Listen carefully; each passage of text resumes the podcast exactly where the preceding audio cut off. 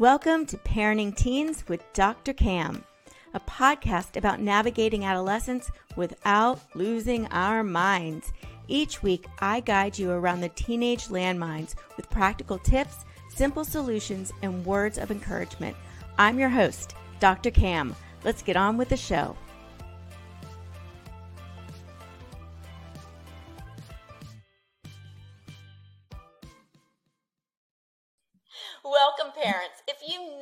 Or suspect your teen is using drugs or want to prevent them, this episode is for you. More than half of teens surveyed said they have experimented with substances such as alcohol, marijuana, vaping, and prescription drugs. Some are able to stop easily, some are not, some have no interest in even trying. Today, I'm joined by KL Wells, the founder of Voices Encourage, with a mission to help families and parents of addicted loved ones. This growing community provides instrumental resources for individuals who need to heal, connect, and grow during some of the most challenging times in their lives. Today, KL is going to help us navigate teen drug use and addiction. Welcome, KL. Thank you so much for joining us today. Absolutely. I'm thrilled to be here with you. So I would love to start with your backstory. What has inspired you to support families through addiction? So the backstory is that I actually grew up with a mom who was addicted to prescription medications. Um, subsequently, I had a brother who was addicted to cocaine. Um, I married an alcoholic and divorced him five years later. Um, but fast forward, my son, who is now 31, in the last five years has been dealing with severe addiction issues. And so the last five years was was the time when I just got cracked wide open. Um, we all know as parents that, I mean, um, this is generalization, is that we would do anything for our children. Um, we love them so deeply that we would give up our only lives for them too. Right. And so having been kind of cracked wide open, um, and doing a lot of work around this, I was like, okay, I need to get educated more on this disease. Um, I need to understand how to thrive in the midst of this disease, quote, not just survive. Mm-hmm. And how do I support my son um, in the midst of his disease in a healthy way? So there was a lot of moving parts to this, but I had set my intention and just lived into that intention. And so out of that intention, Voices Encourage was born because I could not find the resources that would support me living into my intention. I had to cobble them together. And I thought this is ridiculous um, at the, in this time and age that that was necessary because I had dealt with this, you know, 40 years earlier with my brother. Um, and I thought, wow, we have not we have not opened this up yeah. um, in terms of helping loved ones. The industry is pretty much focused on the addict or the alcoholic. Um, and then, well, so what do the loved ones do? Um, how do we create a healthy place for them to come back to? Or how do we create a healthy place where if our teens are living at home right now, how do we open up the conversations that need to be taking place. How do we maintain the calm in their storm? Um, we tend to jump in the little river with them and create more storm. Right. Um, and that is a failed strategy um, and sucks us into the trauma and drama of the disease, which uh, we can't um, move into even surviving if we're going to be in trauma and drama. Yeah. And so what I found to be true, really truly is that we need to flip the script in terms of what our job description is as a parent. Um, you know, for the most part, we're supposed to keep our sa- our kids safe and safe from pain. Well, that is not life. Right. Life shows up with pain, and it is actually the etching of our pains that create compassionate, kind, resilient, stronger human beings. So we need to be learning to help them learn how to lean into the pain and use their pain as the greatest teacher. Mm-hmm. Um, and so that requires us to do the same thing. Yeah, that's hard. And I think, you know, especially now when anxiety has become, I mean, they're calling it a epidemic at this point, right? It is so. Oh, it's way beyond that. Yeah, the statistics is, at this point are 95%. Yeah, it is like an enormous crisis. And using substances is mm-hmm. a go to self healing medicate right we're self-medicating yes um and so a lot of teenagers are turning to marijuana which i don't in in our in my area northern virginia mm-hmm. when i talk to kids it's like everyone does it is their mm-hmm. view of it right like everyone does it i don't understand why my parents are so upset right. parents find out and they freak out right and so it becomes this whole um parents are trying to stop their kids and tell them how bad it is for them and kids are just saying you don't get it i'm just not mm-hmm. telling you anymore rather right. than stopping right so if we suspect and mm-hmm. i would imagine most of you know at some point our kids mm-hmm. are going to at least encounter it mm-hmm. what do we do mm-hmm. well, I think, I mean, that's the $64 million question. Um, I grew up in the DC area, so I know this area very well. Um, and the truth of the matter is, at least when I was growing up, is the parents that we have become, we smoked when we were growing up too. So there is a disconnect in our truth about our own story. Hmm. Um, and, and so that's one piece of this. The other piece of this is we're, we are getting upset about the symptom or the red flag. Yes. We've got to get below that mm-hmm. into the self medication. Why are we self medicating? So that means we, again, need to be the calm in their storm and in our own storm and really go to the next level below that and the next level below that and have really honest conversations about it's hard to be a human being right now. We, we are running up against all these societal issues um, that, you know, not that we didn't face when we were growing up, um, but it, it, the magnitude is that much greater. And um, and and they do have things that they face because of um, uh, online and uh, social media and all the things that we didn't face when we were growing up. Um, but we've got to have the deeper conversations yeah. about what's really going on, and then we have to listen to them. We have to listen to them. We have to ask questions. We have to be curious, not about them smoking marijuana or vaping, but what's really going on for them. Yeah. And um, and then if we can create that safety space instead of the parent policing space, um, things will begin to shift. At first, when you shift this, um, they're like, okay, what's going on? And yeah. then they need time to assess is this real or is this not real? Is this just another way of them coming at me? Yeah. Um, and and you've got to stay consistent in your behavior and changing the conversation until they realize this is the this is the truth. Yeah. They are safe you really do want to have a conversation with them um, that's separate and apart from whether they're smoking or vaping or whatever that is. But let's just have a conversation about life and what they're facing on a regular basis, what we're facing on a regular basis. Um, and I think another thing to think about as a parent is we have to model for them what it is we're expecting of them. And in a lot of situations, we're very um, disconnected from what we're asking them to do and what we're doing. Mm. I mean, at this point, statistically, one out of every three American families is dealing with addiction and drug and alcoholism. Wow. One out of three. Yeah. So it's not just our teens. It is mom and dad. It is siblings. It is grandparents. It is aunts and uncles there, uh, there's not one family that I talk to that isn't affected by this in their family in some form or fashion. It's just degrees of separation.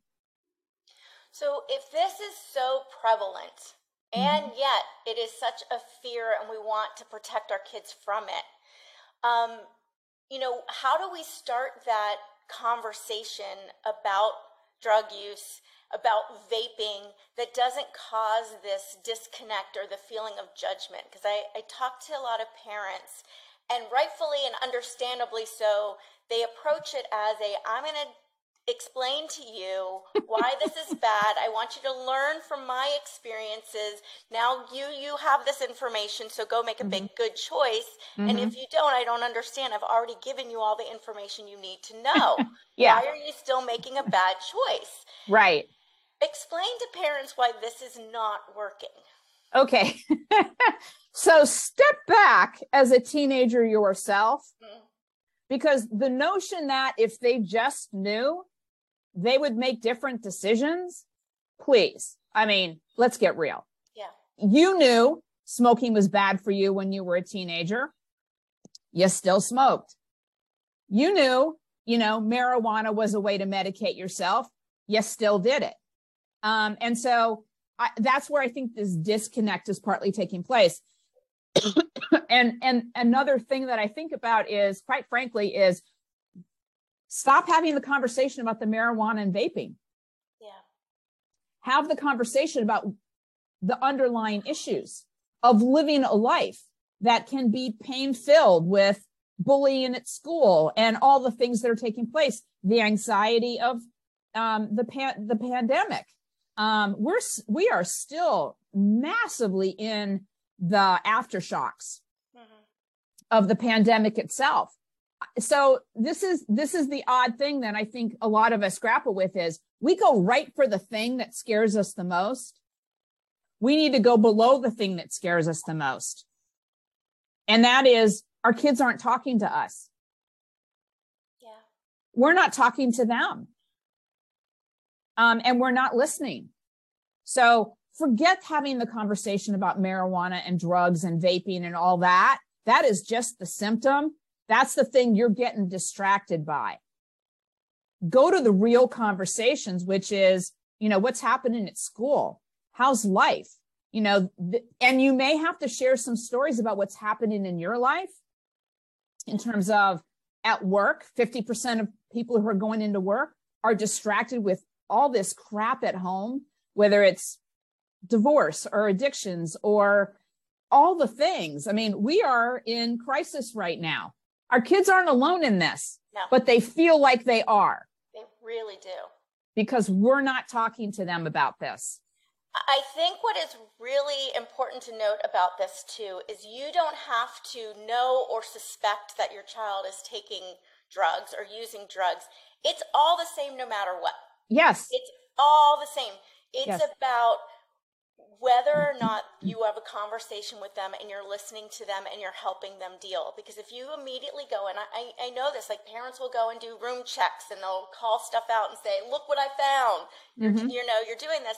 Mm-hmm. This doesn't make them go stop. This just makes them hide it at their friend's house. Absolutely. Right? Yes. So they're, and not tell you and do better at hiding it. And that's not what we want, right? Mm-hmm. That's actually making matters worse. So right. if we're going, I see this. I understand why you're doing. Let me understand why you're doing this. Yes, exactly. Make you feel, and the reasons are because it makes them feel better and less stressed, and because it makes them feel like they belong because their friends are doing it. And rather than saying, "Well, change your friends," that's not going to work because that's where they belong, right? right? Or just yeah. stop. It's easy to stop. Mm-hmm. No, it's not. It's understanding why it's so hard.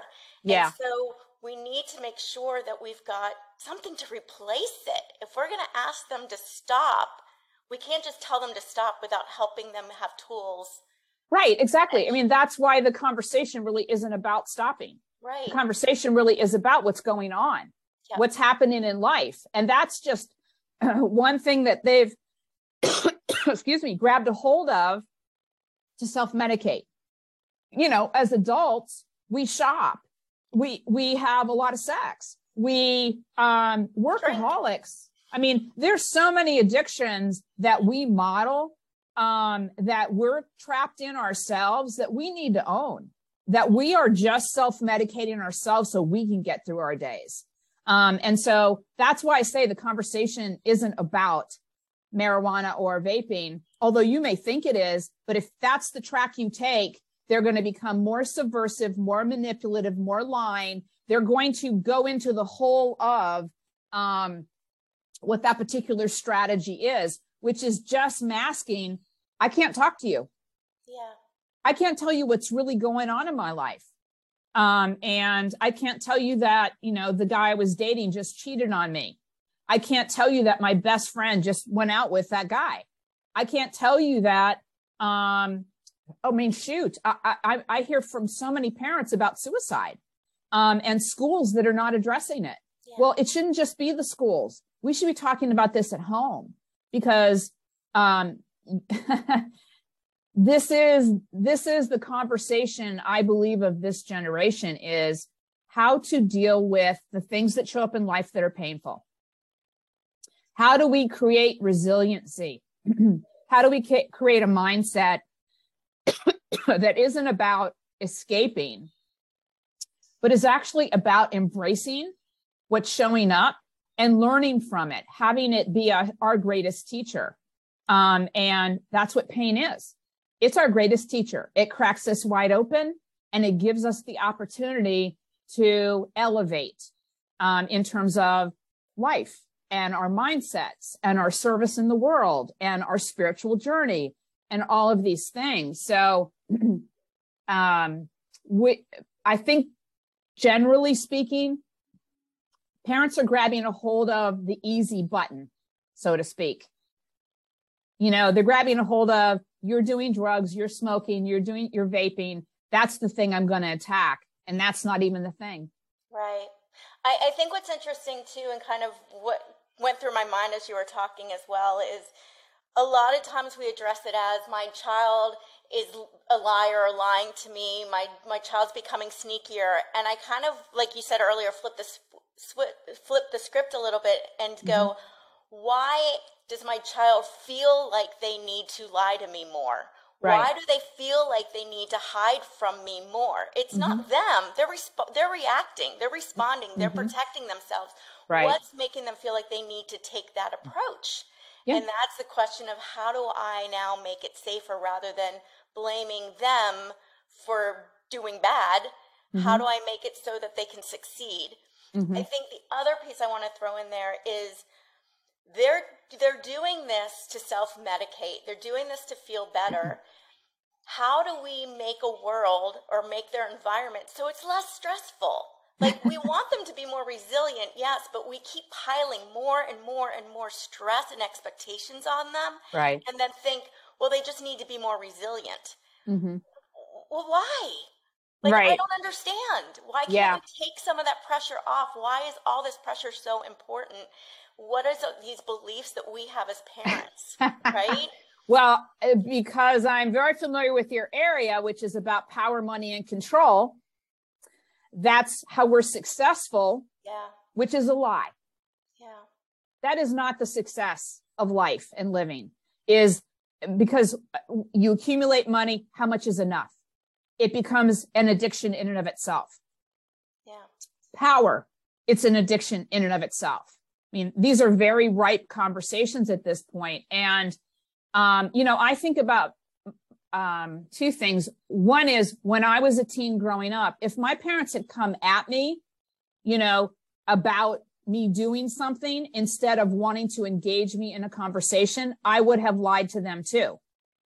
I would have pulled away and removed myself. So sometimes, you know, I will say to parents, um, you're telling me the story about your child. What happened when your parents did the same thing to you?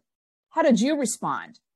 So we have to step back and remember how it was to be a teen. Now, I think personally, I think the pressures right now of on teens is way over the top in terms of oh yeah who they need to be in this world in order to be successful.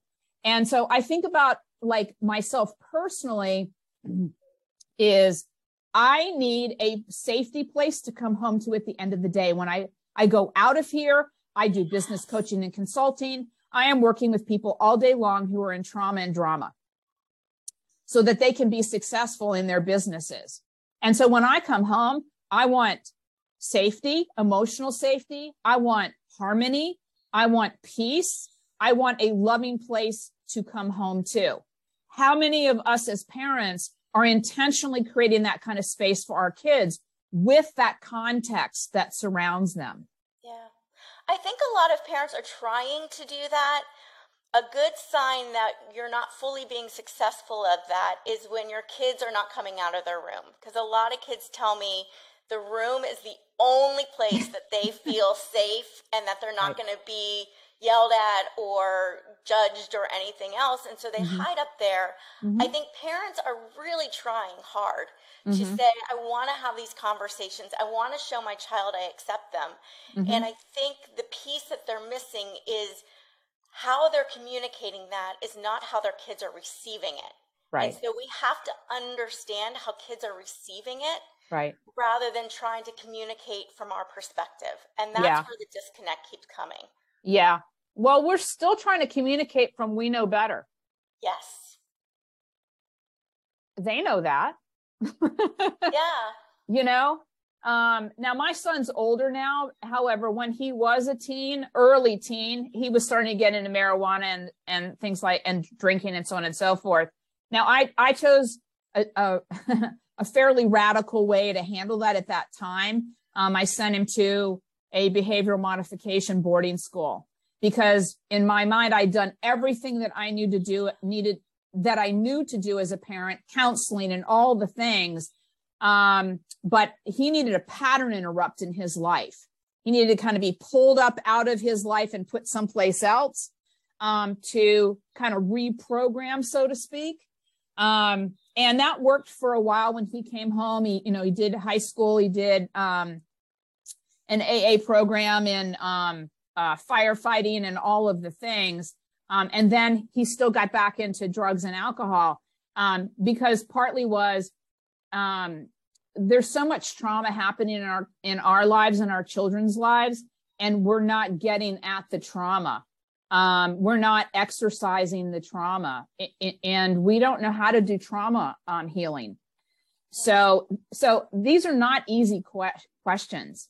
Um, all, all I can say is, and I don't have quote easy answers, but what I can say is believing that we know the answers is an illusion. Yeah. Um, believing that we can educate them into understanding drugs and alcohol is bad for them is an illusion. Yeah. Um, we need to get better at being able to suspend our own trauma and drama and create a real, honest, and safe conversation. Um, and that's why our kids are in their rooms is because they that they're not experiencing that from a truly authentic and genuine place with their parents. Yeah. Um, as much as their parents want to do that, do. honestly, a lot of parents are not skilled up. And and that's just a la- it's not lack of trying it's no. just lack of understanding that perspective and yeah. how and how it's coming across. And we've got to get skills. Yeah. So we have to ask for help. Um, you know, part of the thing that I talk to a lot of parents about is um, if you can teach your children to ask for help, you have far exceeded what's going to take place in their life. Yeah and you have to model it. Yeah. You have to model it. And most parents are doing it by this, you know, their bootstraps at this point. Um, and um, so we've got to ask for help ourselves. Yeah. And then we've got to get skills in how to show up for each other in a genuine, authentic, caring, loving, I'm going to listen to you way. Um, I just had a client meeting yesterday with a young man who's um, approaching 40. And um, his wife has had serious um, mental health issues. And it's all predicated on childhood trauma. Yeah. And her dad came to visit with his um, with her stepmom, and she chose to have the conversation with him about what actually happened from her perspective in her childhood.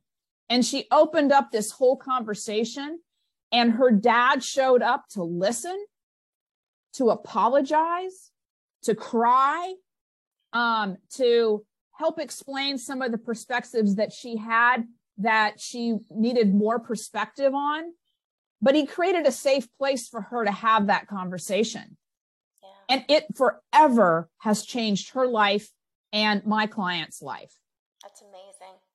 So he's in his 60s, approaching 70 at this point.